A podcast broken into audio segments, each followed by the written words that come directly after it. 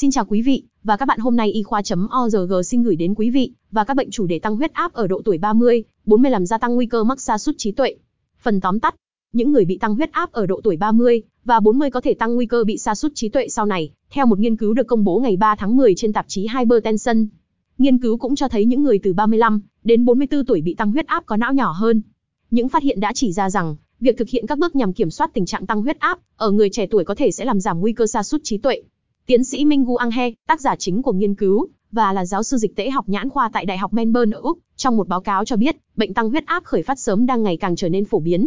Ông bổ sung rằng mặc dù mối liên hệ giữa tăng huyết áp, sức khỏe não bộ và chứng sa sút trí tuệ đã được xác định rõ ràng, nhưng người ta vẫn chưa biết khi tăng huyết áp khởi phát ở độ tuổi trẻ hơn sẽ ảnh hưởng thế nào đến mối liên hệ này. Các nhà nghiên cứu đã phân tích dữ liệu trong ngân hàng sinh học của Vương quốc Anh, một cơ sở dữ liệu lớn với thông tin sức khỏe chi tiết, ẩn danh của khoảng nửa triệu tình nguyện viên ở Vương quốc Anh.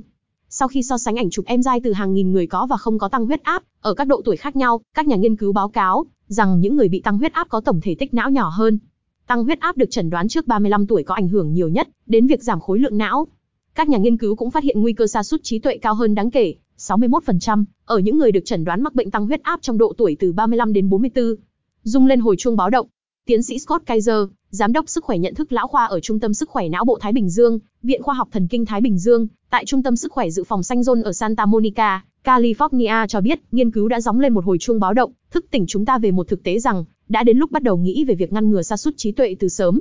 Kaiser nói với Hintline, để tăng xác suất của chúng ta đặc biệt là trong bối cảnh giả hóa dân số, ngăn làn sóng sa sút trí tuệ đang ngày càng gia tăng, chúng ta phải xác định và nhắm tới mục tiêu là các yếu tố nguy cơ có thể điều chỉnh được. Ông nói, trên thực tế, các chuyên gia cho rằng nếu giải quyết một loạt yếu tố nguy cơ đã được xác định, thông qua các biện pháp chăm sóc sức khỏe cá nhân và chăm sóc sức khỏe cộng đồng, chúng ta có thể ngăn chặn được khoảng 1 trên 3 số trường hợp sa sút trí tuệ dự kiến trong những thập kỷ tới. Tiến sĩ Sandra Peterson, người điều hành các dịch vụ chăm sóc sức khỏe cho chuỗi quốc gia Pegasus Senior Living và tạo ra chương trình chăm sóc trí nhớ kết nối của công ty, nói với Hintline rằng, tăng huyết áp khi còn trẻ gây hở van tim khi chúng ta già đi. Tăng huyết áp không được kiểm soát khiến tình hình ngày càng trở nên tồi tệ hơn. Peterson cho hay, điều này làm giảm áp lực trong tim, gây ra do hở van tim và khiến tim bơm máu lên não khó hơn. Bà nói, việc thiếu tưới máu nuôi theo thời gian gây ra thiếu oxy và chất dinh dưỡng cho não, dẫn đến chết tế bào não và kém tưới máu não. Tình trạng mất trí nhớ xảy ra vì các phần quan trọng của não bộ bị ảnh hưởng do sự chết đi của các tế bào. Tiến sĩ Mahmoud Kara, trước đây làm việc tại phòng khám Cleveland ở Ohio,